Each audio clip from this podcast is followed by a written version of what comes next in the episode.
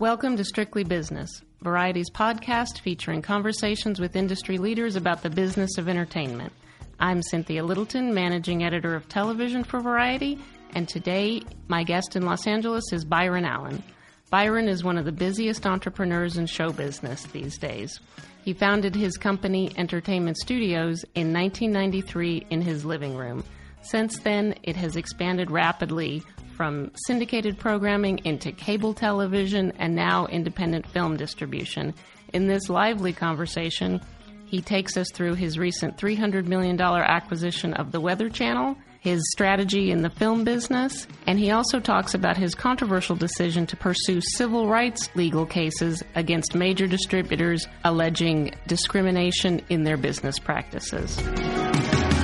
So, Byron Allen, thank you for joining me today. Oh, well, thank you, Cynthia Littleton. I mean, it's good to be here and hang out with you. I'm a fan of yours. You started, so your company is called Entertainment Studios. Yes. And you started, you founded the company in 1993. Yes but you have really been on a growth spurt. You've really expanded quite a bit in the last three to five years? Yeah, yes, yes. I'm a 57 year old overnight sensation.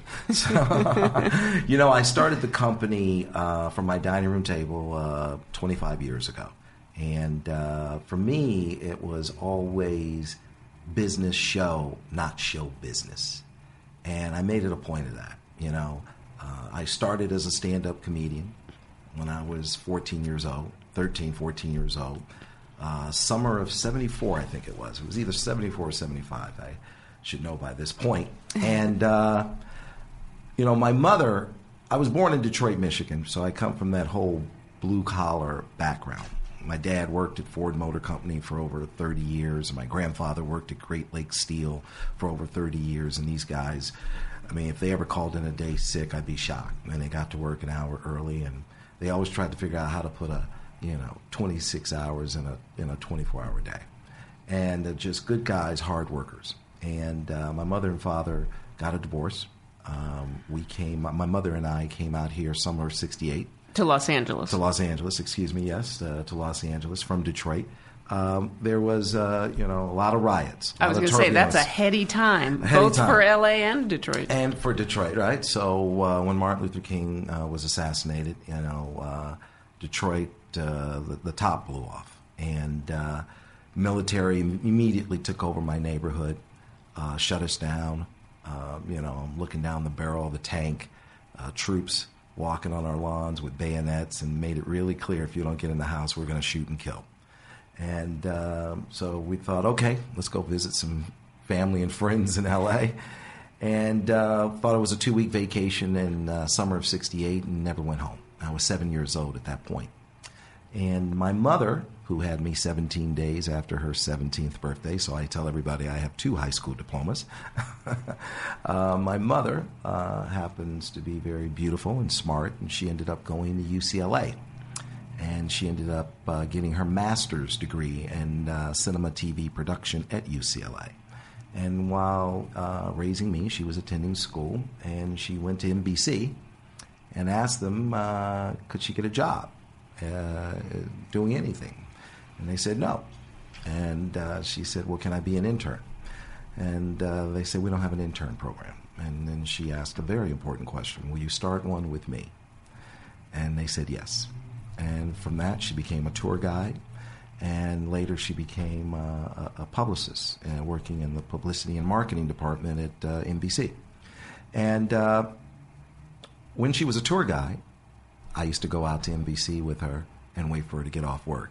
And as a kid, I just sat and I watched them make television.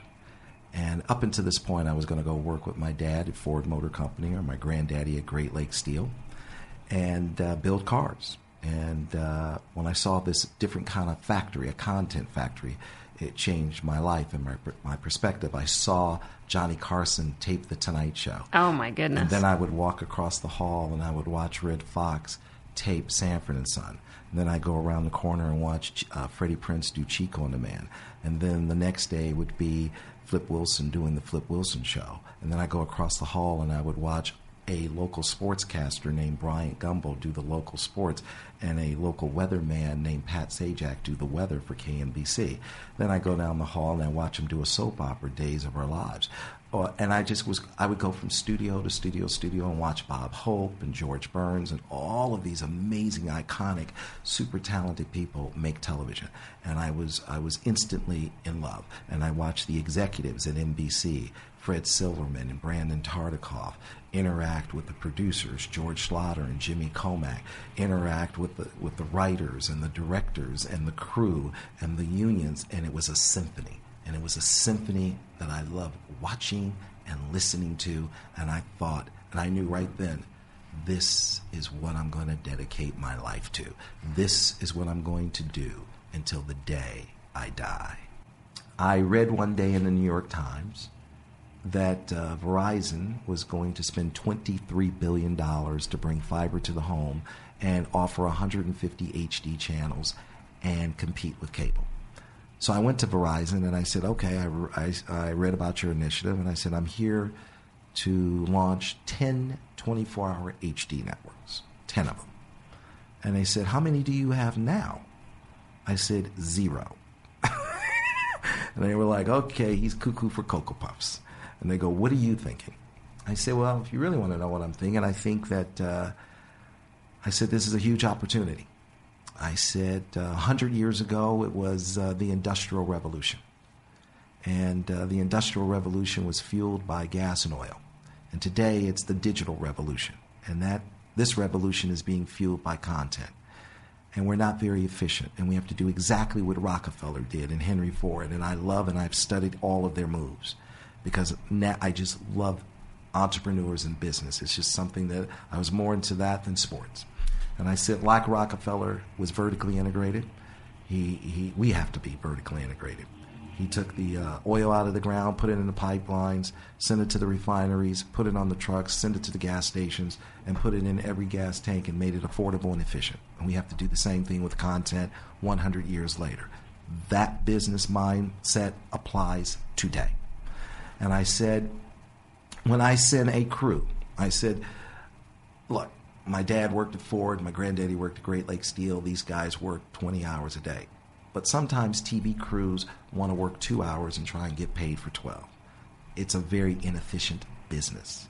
And I'm here to bring that Henry Ford Rockefeller efficiency to this space. So when I send a camera crew to Pebble Beach to cover the car show Concours d'Elegance, I don't want them to just shoot the car show for our 24 hour television network, Cars.tv, which we won an Emmy for and I'm very proud of. Uh, I also want them to shoot the resorts in Pebble Beach for our travel channel, MyDestination.tv. Shoot the chefs up there for our cooking channel, Recipe.tv. Shoot what's going on in the pet community up there for our 24 hour pet channel, Pets.tv. And shoot all the celebrities that come to the show for our entertainment channel, ES.tv. And they say, wow, that's brilliant. We've had a lot of pitches. No one's ever come to us with that point of view and that unique business model. They say, we won't give you 10 networks, but we will give you six. And we made history and we launched six 24 hour HD networks in a single day a little over nine years ago. And those are all of our 24 hour networks that are on Verizon and AT&T and some of them are on Dish and Direct. And you're up to eight now. We have eight now, yeah. right? And so what I did was I went and bought all the dot TVs about 12 years ago. The domain rights the, to the, those. Yes, yeah. the premium dot TVs. Uh, and I said, look, the internet at this point it was you know we're in the you know we're coming out of you know we're in dot coms, and I said dot com is for me was internet 1.0. It was read it, but I said habitually we watch more than we read. And I said, what's going to happen is we're going to have an unbelievable, insatiable appetite to watch it online. So I said, .tv represents watch it. So I started buying all of the beachfront real estate. That's why we ended up with comedy.tv and cars.tv, pets.tv, and we have a number of them we haven't turned on. Music.tv, kids.tv, sports.tv, news.tv. Mm. And we'll turn them all on. And the goal is to be direct to the consumers worldwide on every device, 30, 40 vi- different verticals. That's the vision. And that's been the vision since day one. So we we turned on those networks and we, we said we're going to own all the content 100%, shoot everything in native HD.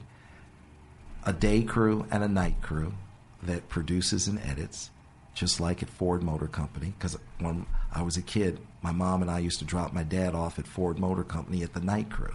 So I said, we will have a night crew here.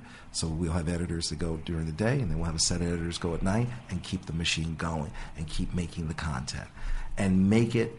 And what, what I, and like my mentor who took the radio shows and made sh- and made television shows, I took the magazine stand and made them 24-hour verticals.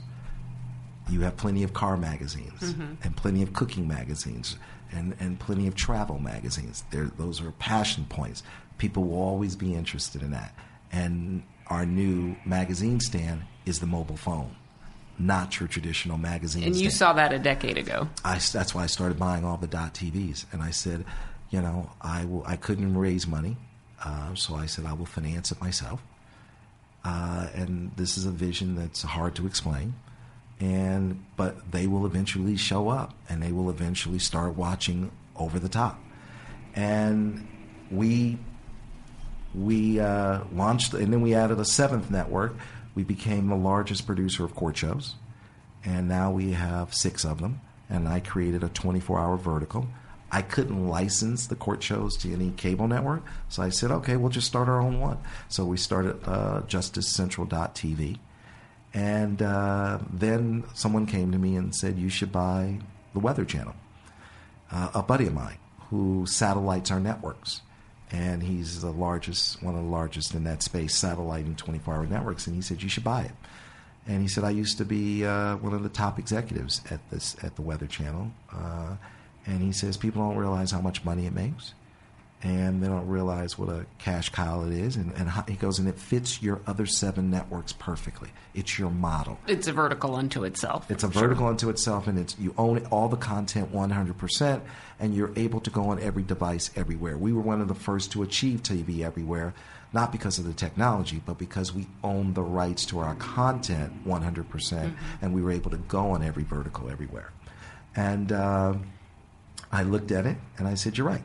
He said, "Look, it's owned by Blackstone, who manages over 435 billion.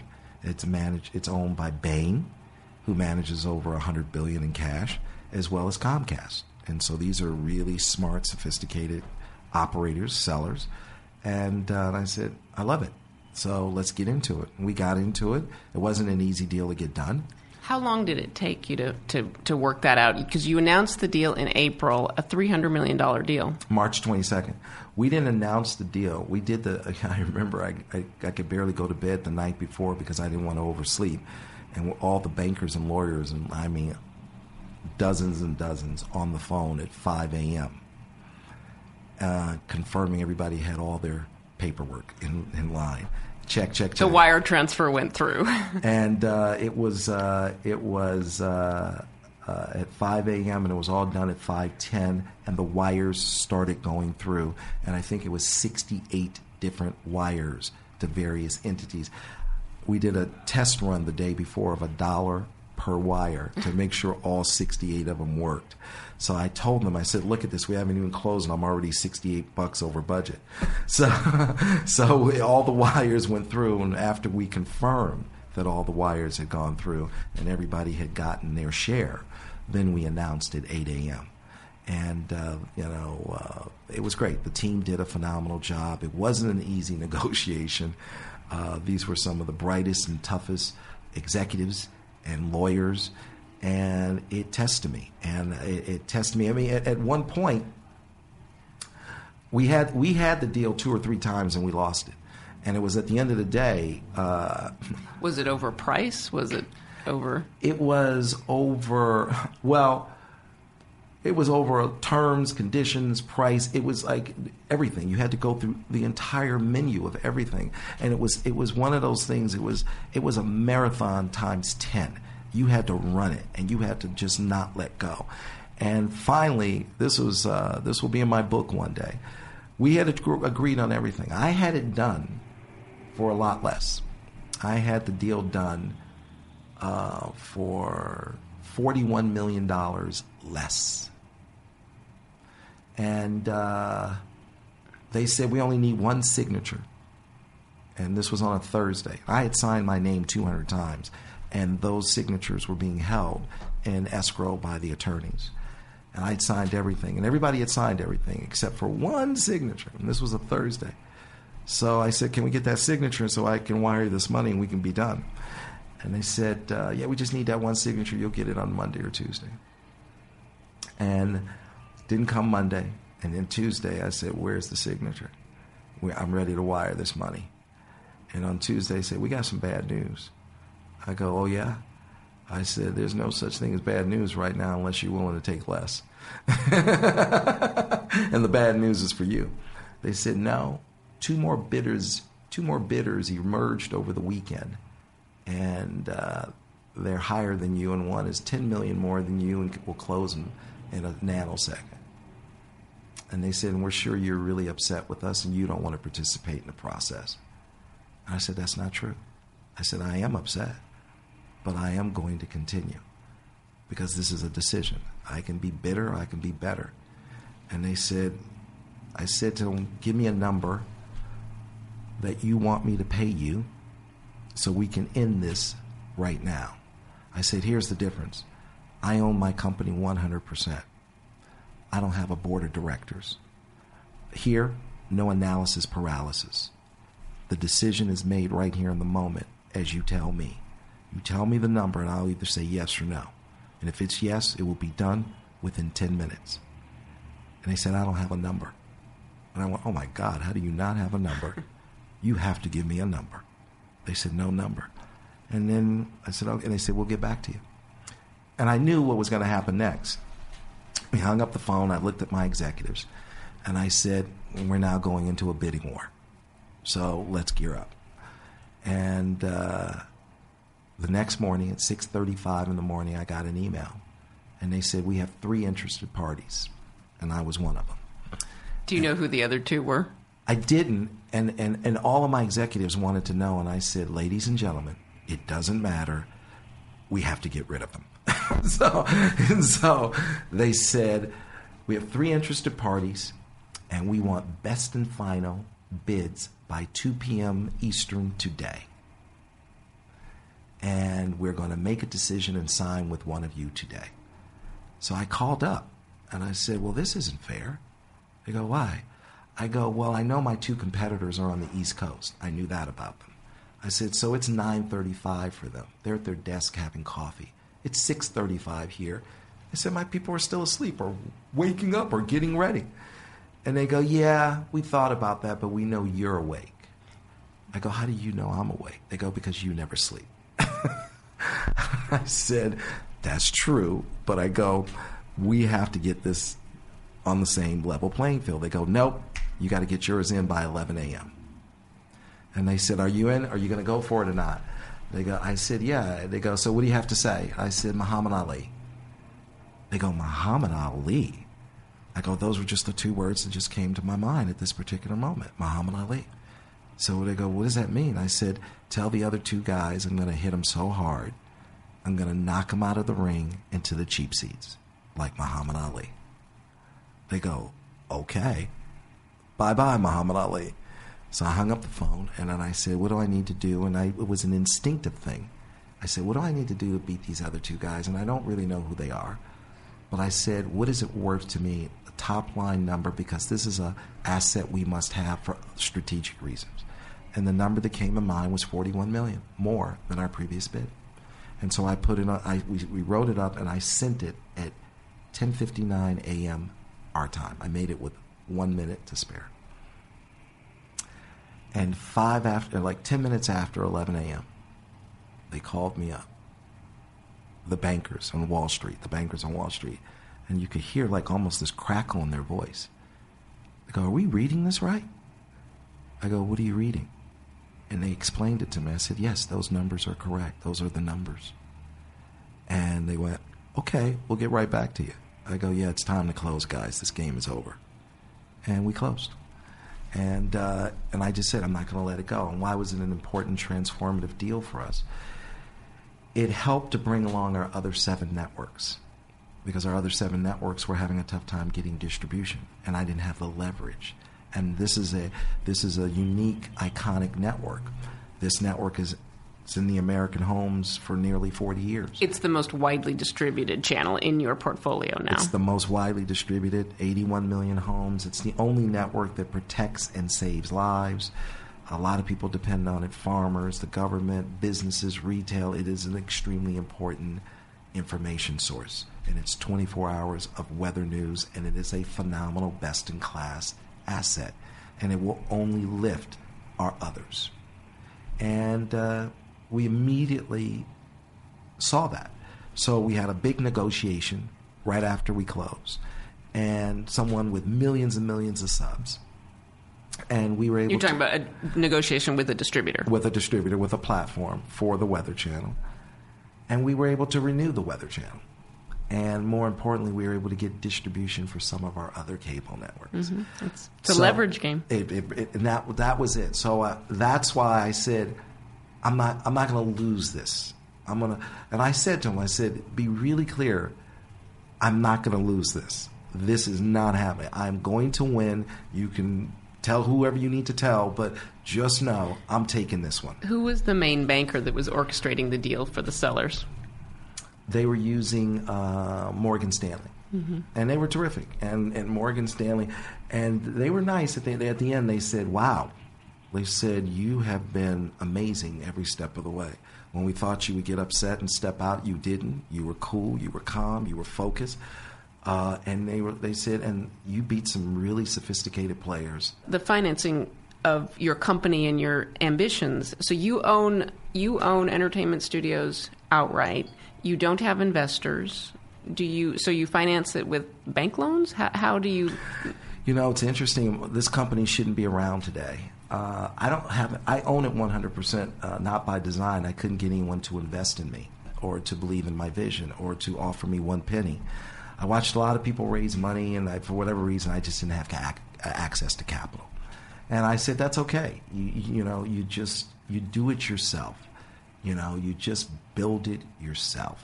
And uh, as a kid, I would study all these iconic entrepreneurs, and one of them I loved was uh, Annenberg, Walter Walter Annenberg, and uh, he, Publisher of TV Guide and TV some other things. and yeah. other things, and you know he was terrific. And there's a story where you know they wouldn't let him in the uh, country club because he was Jewish, and uh, and he just went and built his own magnificent, spectacular golf course that is now in Palm Springs, and all the presidents have played on it. And it's just look, if they don't let you in, you build it yourself and you make it better. And I watched a lot of brilliant, pe- brilliant people like him, and just said that's how you play the game. And when I couldn't raise the money, I, I, I went to factors. And the fact that we survive factors is one of the most amazing things ever. These are companies that will lend you against your receivables, but not at great rates. At one point, I was borrowing money against the world's greatest receivables, receivables from Pepsi and McDonald's and Johnson and Johnson, at 25 and 26 percent interest. It's amazing that you could create cash flow to have any operations. It was unbelievably challenging. It was excruciating. But I didn't have access to capital. I couldn't get investors. I couldn't get a bank loan. And they said, well, you can go to these factors. And factors were kind of created for the garment industry. People would ship off their goods, and then they would say, okay, well, the store hasn't paid me yet. And factors, and, but they would lend against those orders. And so they, I said, well, can you please do it against this? This is Coca, you know, this is Pepsi, this is McDonald's. They said, sure. N- got paid every penny from those advertisers. Out of over the years, ran hundreds of millions through there. Maybe less than a hundred grand defaulted. Maybe less than a hundred thousand defaulted out of over a hundred plus million. So then I was able to move into banking relationships, and the one thing I, ha- I, I said I, I had that I learned was I have to create my own bank, and my bank became internal, my own internal cash flow, um, and I call it the bank of content. At every turn, it's you you have found the way around the big obstacles.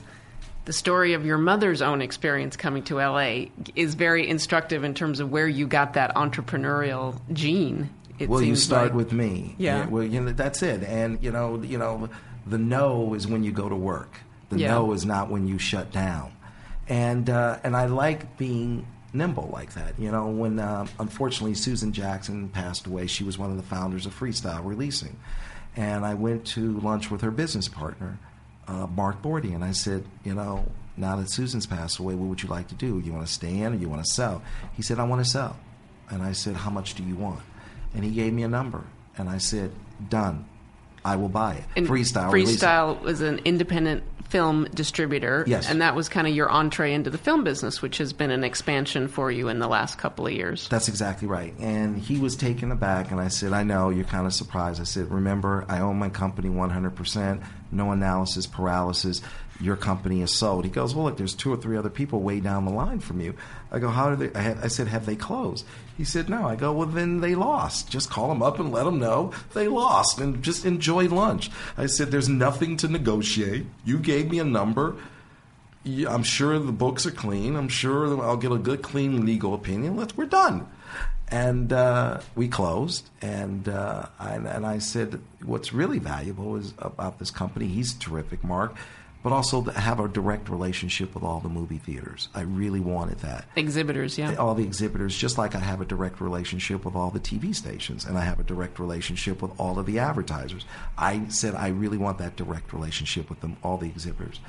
And he also had an output deal with Netflix that pays us on box office performance. And they pretty much only have two of those deals, one with us and one with the Walt Disney Company.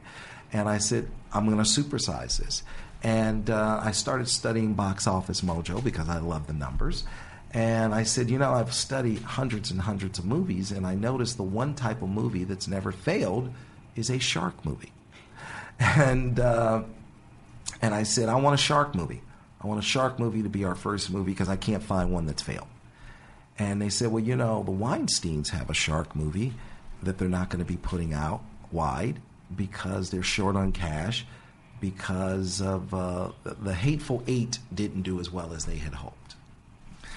And I said, okay. I said, well, let's go get it. And they said, what should we offer him? I said, well, go offer him two million bucks. So our head of acquisitions went to Bob Weinstein, and Bob was like, "Get out of here, get out of here." And then I said, "What's going on with that shark movie?" They said, "Bob won't sell it to us at that price." I said, "All right, well, he's my neighbor out in Malibu. He literally is like eight doors down. I'll go up on his deck and we'll get something done." So I walked down on the weekend. I walked down to his deck. I said, "Bob, it's Byron Allen. I want to get something done on the on the shark movie." And he looked at me. He says, "Do you have any money?" I said, "Yes." He says, "Well, have a seat." And so he says, "What are you thinking?" And I said, I'm thinking we should get this done at two million bucks. He says, I already told your guy to get out of here with that two million bucks. I go, two and a half, Bob. He goes, no. He goes, I want something with a three in front of it. I said, okay, three bucks. He goes, and more zeros. I said, and I said, I said, okay, um, let's do it. Let's do it. And, uh, and I get up to leave, and he goes, mm. he goes, I want some schmuck insurance and I had to sit back down. I go, Bob, what do you mean? What do you mean? What is schmuck? What, what schmuck insurance do you want, Bob? He goes, he goes, I want two percent of the back end. He goes, two percent of the back end. He goes, what does it matter? Just give me two percent of the back end. I said, okay, Bob. I said, I'm going to say something to you no one's ever said to you before. He goes, yeah, right. I said, I'm not going to give you two percent of the back end. I'm going to give you two percent of every dollar I collect. Two percent of my gross. He goes, What? I said, Bob, I don't want to sit across the table from you going over receipts and trying to explain to you why I spend so much money on hair and makeup or whatever it is for Mandy Moore and Claire Holt. I'm not going to have that conversation with you. This is one movie. I'm going to put out a hundred plus movies over the next seven years. We're not going to get rich off of this movie. This is a marathon, not a sprint. You are an excellent film producer. I want you to call me first when you have something you think is going to make money. So this 2% I'm giving you is 2% to say, let's go on a long journey together and do it the right way. Entertainment Studios Motion Pictures has been very active picking up picking up titles at festivals, documentaries, animation. You really seem to be building a portfolio. Yes, yes. When I met my wife 17, 18 years ago, and uh, she said, What are you doing with your life? I said, I'm building the world's biggest media company. And she was like, okay, well, you're kind of cute, and now I know you're crazy. So, so, you know, that was it. I said, you know, I'm not about, it's not about what I like, it's what does the world want? I'm feeding them what they want. So it's all of that documentaries, animation, action pictures, dramas, comedies. And I love it. I, Cynthia, I love it. I love, you know, for me, every day is a play date with the world. and you just wake up and you go and you play and, and you just you, you, you just pursue your love, pursue your passion. So for us, we are I want to I want to get to the point where we're putting out 24 movies a year. Uh, that's ambitious. That's a that's a big slate by this by the standard of a stu- of a major studio. It is it is very ambitious. It, just like saying, "Hey, I want to own eight 24-hour HD networks and uh, 41 television shows and and basically we control we're the you know it's probably the largest collection of time periods on broadcast television stations. We control thousands of hours on TV stations in syndication. In yeah. syndication. Um, for us, these are very unique times. This is not a space where you want to be small. This is a space where you want to be big and get bigger and be bigger and continue to be bigger, uh, or else you'll get flushed out of the system. Uh, I don't have a fear of uh, about being ab- ambitious. I have a fear about uh, of not being ambitious enough because you don't want to wake up and you're just too small. That is, if I have any fear, that's the fear. Being too ambitious or being ambitious, that's the asset. Don't wake up and find you're too small or you're done.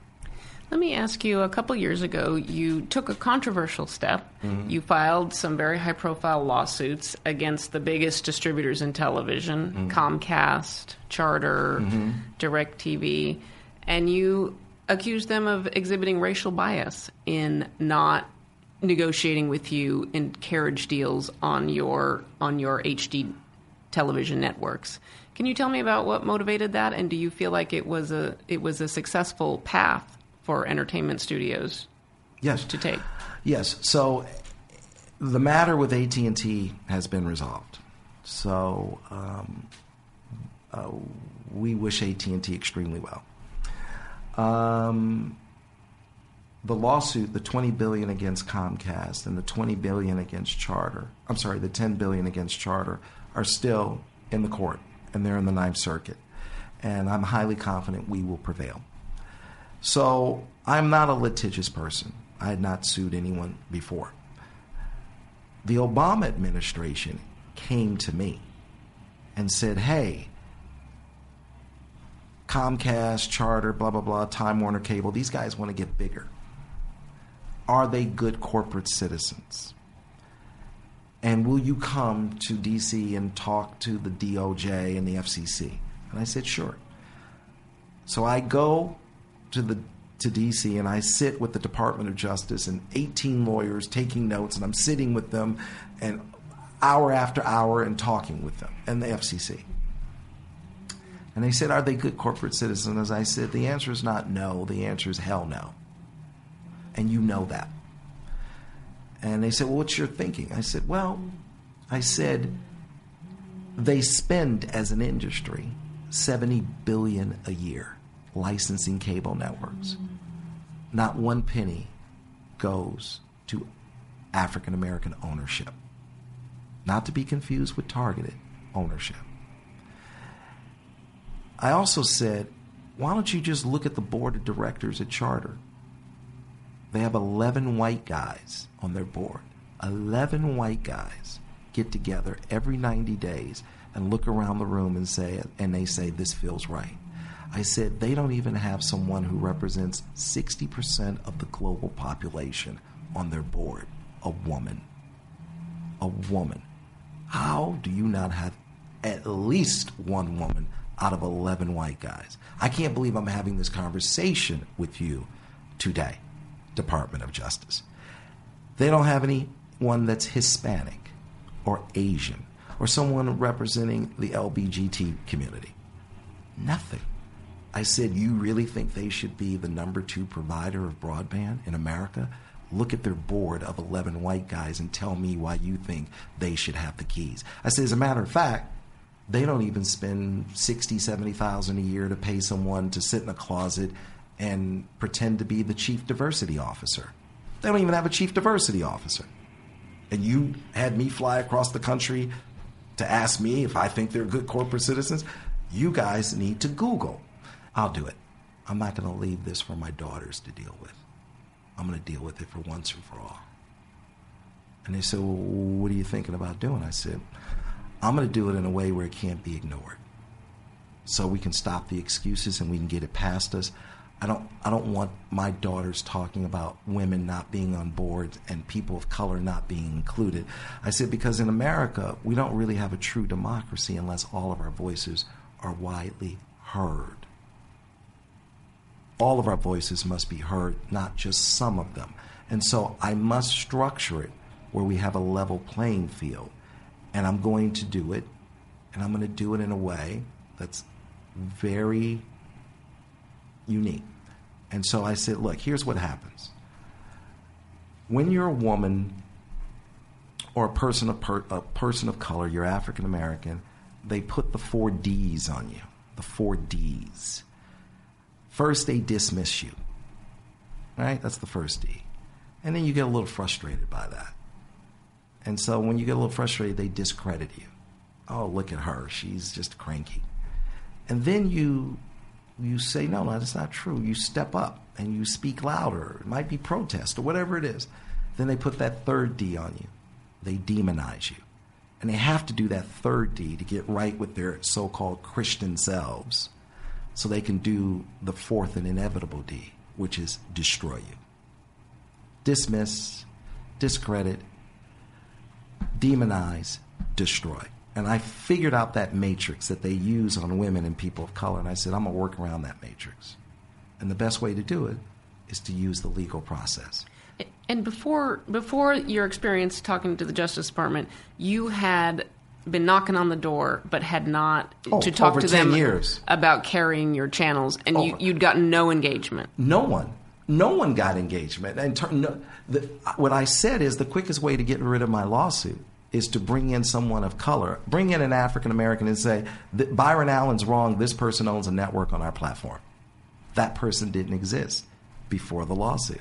And I said, you should not be in that position when you're spending 70 billion a year and i know 100 people who've come to you to get networks whether it was will smith or don cornelius or whoever it was and tried to get cable networks with you and it was no, no, no, no, no. And you should not be in a position where you have 500 channels and not one of them are owned by someone in the community. That's just wrong, and I'm holding you accountable.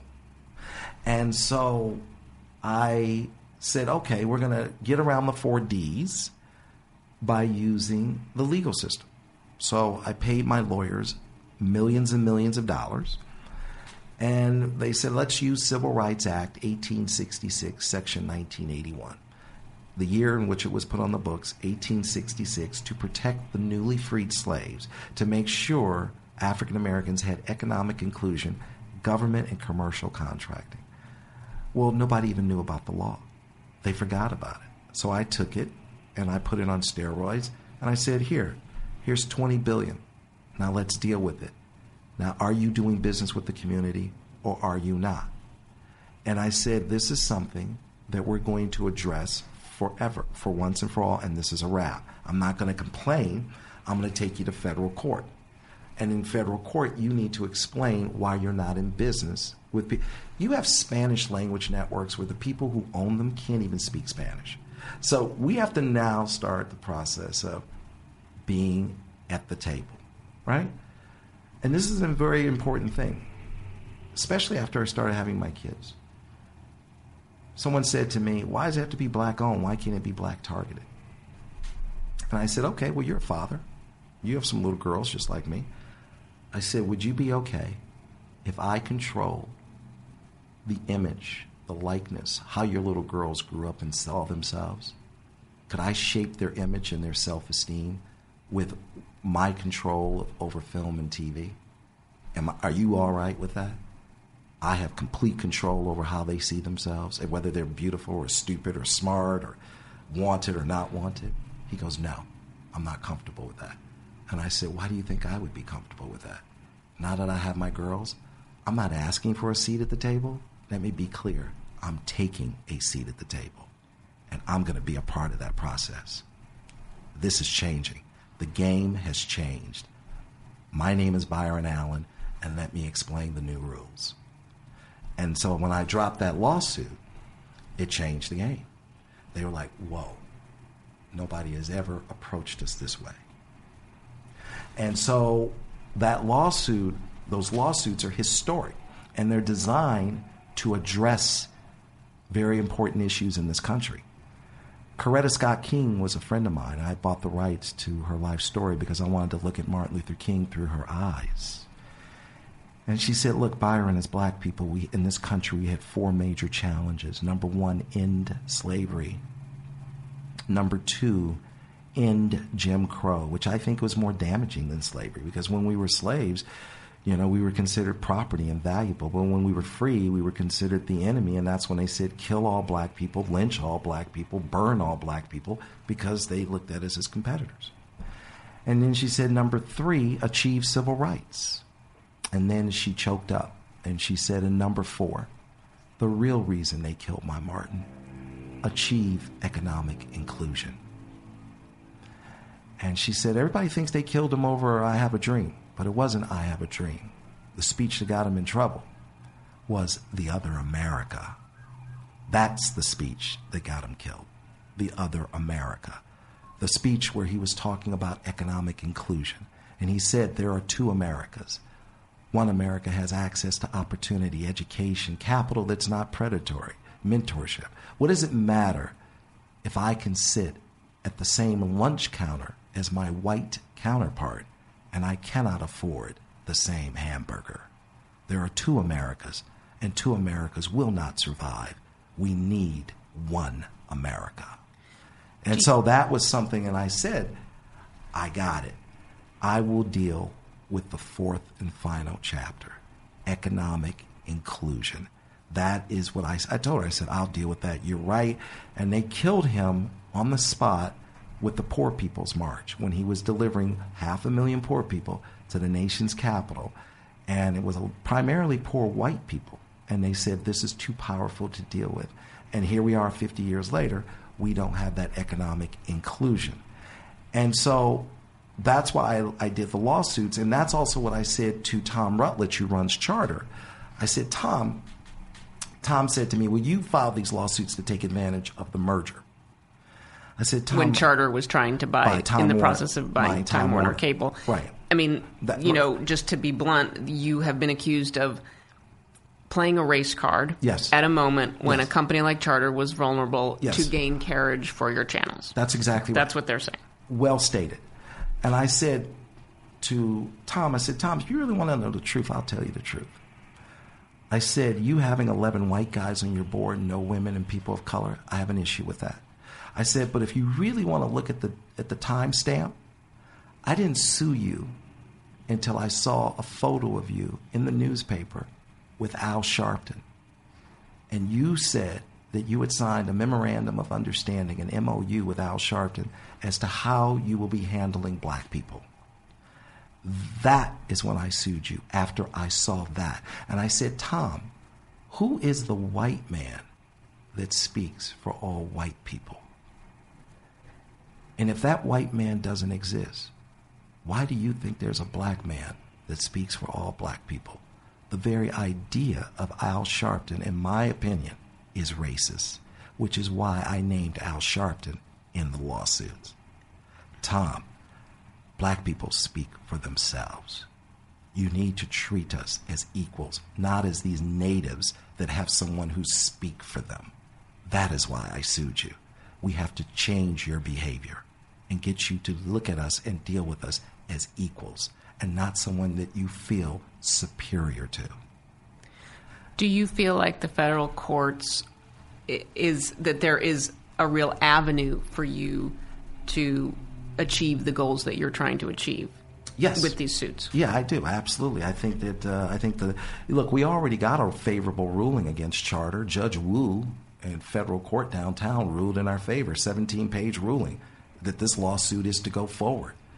Their, uh, uh, the charter lawyers put on their adult diapers and immediately filed for interlocutory appeal on the spot. And that's how we ended up in the Ninth Circuit. And we're going to go to the Ninth Circuit, we're going to win there. And then we're going to go back to federal court, we're going to win there. And then we're going to go to the Supreme Court, and we're going to win there. And you know what's going to happen then? Corporate America is going to start doing business with all Americans, including African Americans, who have been the furthest left behind. See, this is all a part of what I call economic genocide. When you don't have access to a proper education, and capital that's not predatory, but you have access to plenty, plenty of guns, drugs, and alcohol, you end up in a war zone. And you die from the drugs, the alcohol, the hopelessness, and the violence. But this is what America needs to do to go to the next level. We are only 327 million people out of a global population of 7 billion. We're less than 5% of the country. Half the women in this country live at or below the poverty line. If the women fail, so will the children. China has over 200 million kids in college. China has over 200 million kids in college. Two thirds of our nation is in college, developing intellectual capital at a much faster rate than we are. The women must succeed. We must position every American to unleash their greatest potential in order for us to continue to compete on a global level. All Americans must be positioned to succeed, to bring the A game, to have a truly great America, a greater America. There no more, it doesn't work anymore to leave half of us behind. We must position everyone to succeed. And this, these lawsuits start that process of economic inclusion and opportunity. Thanks for listening. Be sure to join us next week for another episode of Strictly Business.